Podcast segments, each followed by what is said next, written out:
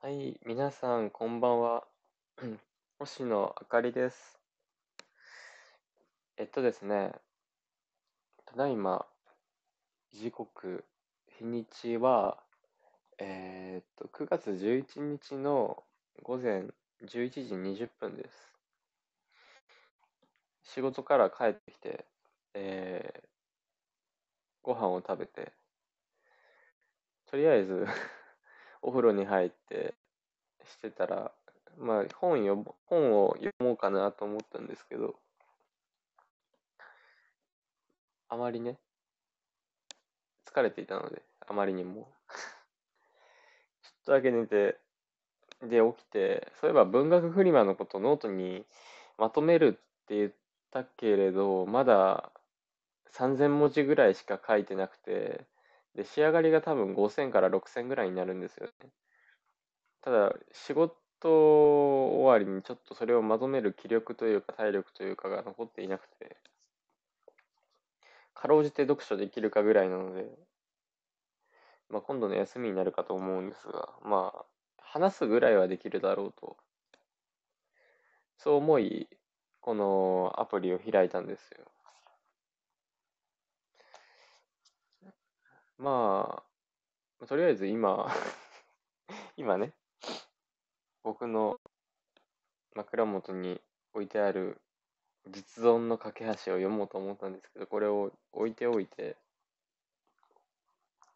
文学フリマでの話をしたいと思います。えっと、文学フリマ当日、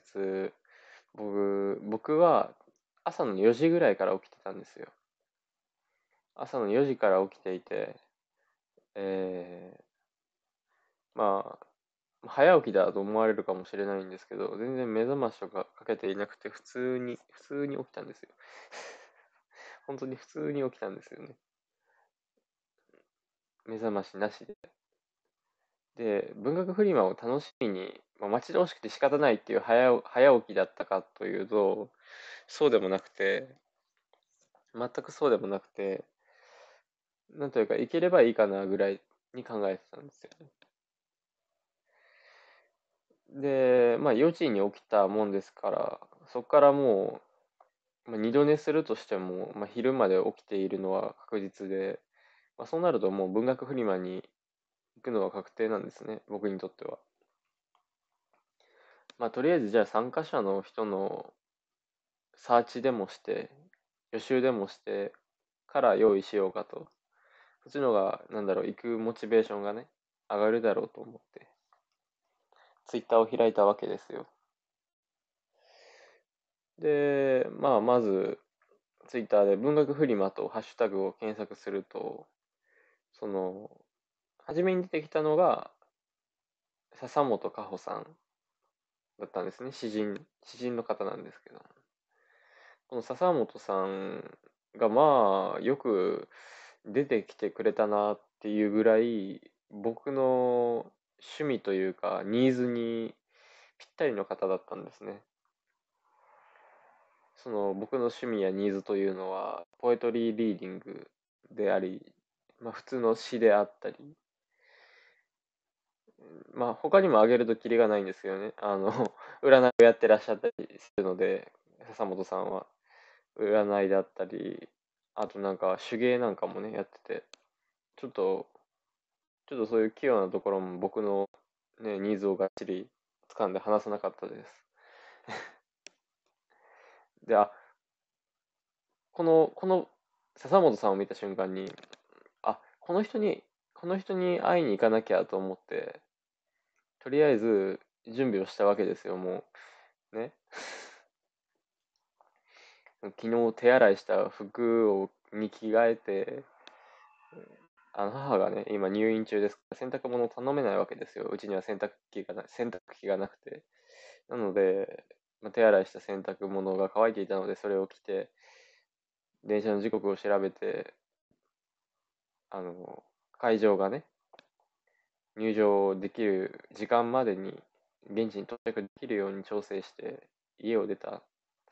で、まあその道中もいろんな方をね、笹本さん以外の方をサーチしたりして、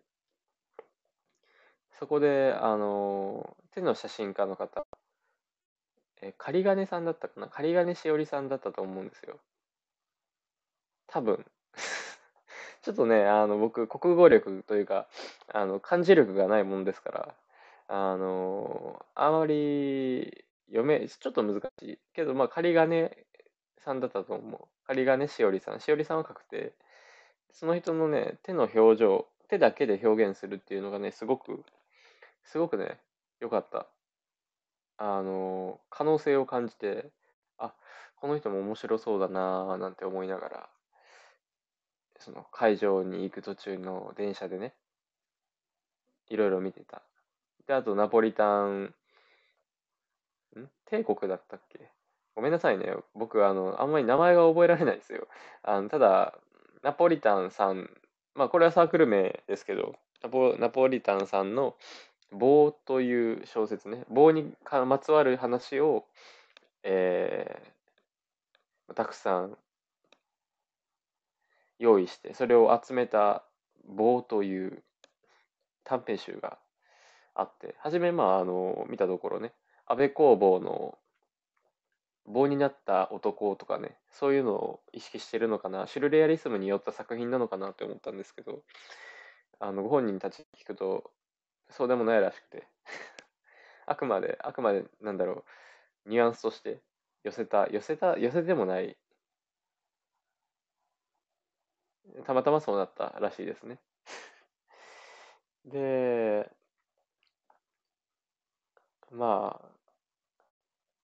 まあそうですね、道中にさ探したのはこのお三方、笹本さん、狩金さん、ナポリタンさん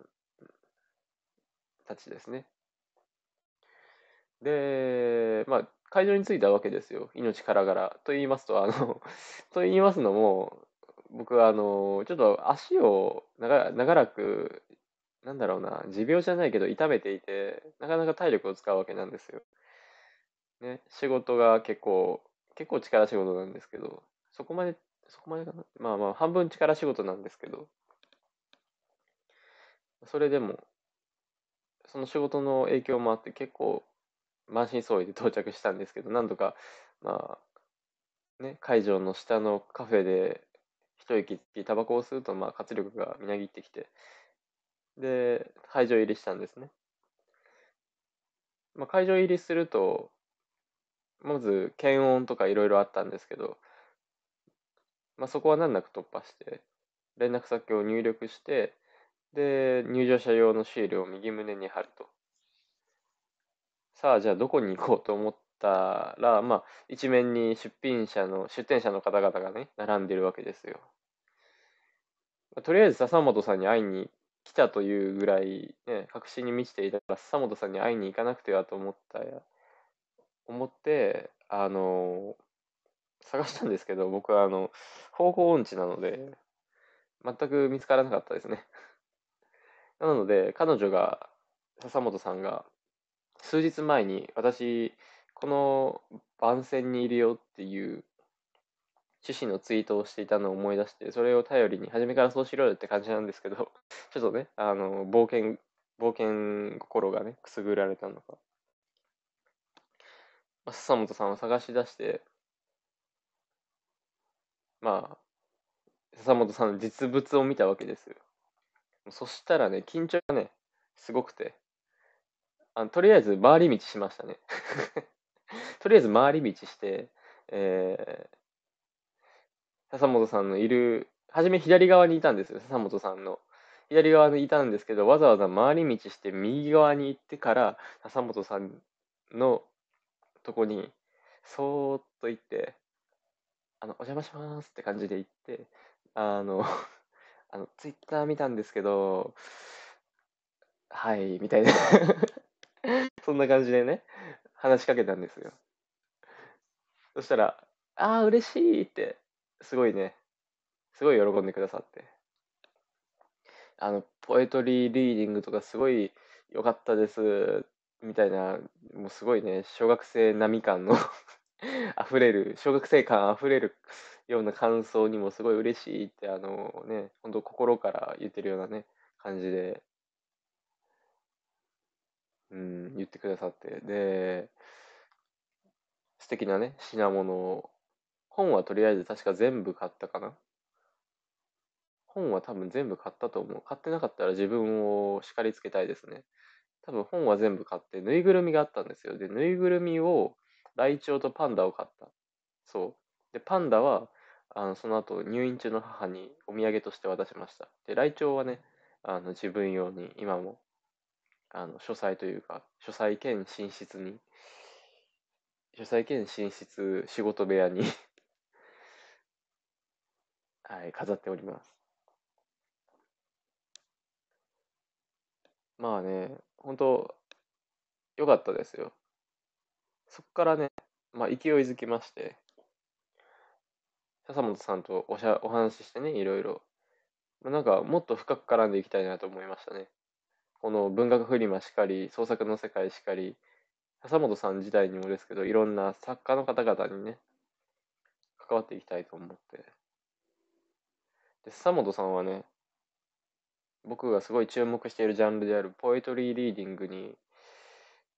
なんというか、着手されている方なので、今後ものすごく動向が楽しみというか、非常に注目させていただいている作家さんです。なんかね、まあ僕もポエトリーリーディングしてみようかなっていう意思というか計画はあるんで、発案というか発想はね。なので、そうですね、どっかでまた機会があればお仕事とか 厚かましいですけどね、あちあちらはもう、ね、かなり上の方なので、はい。あの、存在が、作家としてのね、経歴も。まあ、こんな感じで2部まで続きます。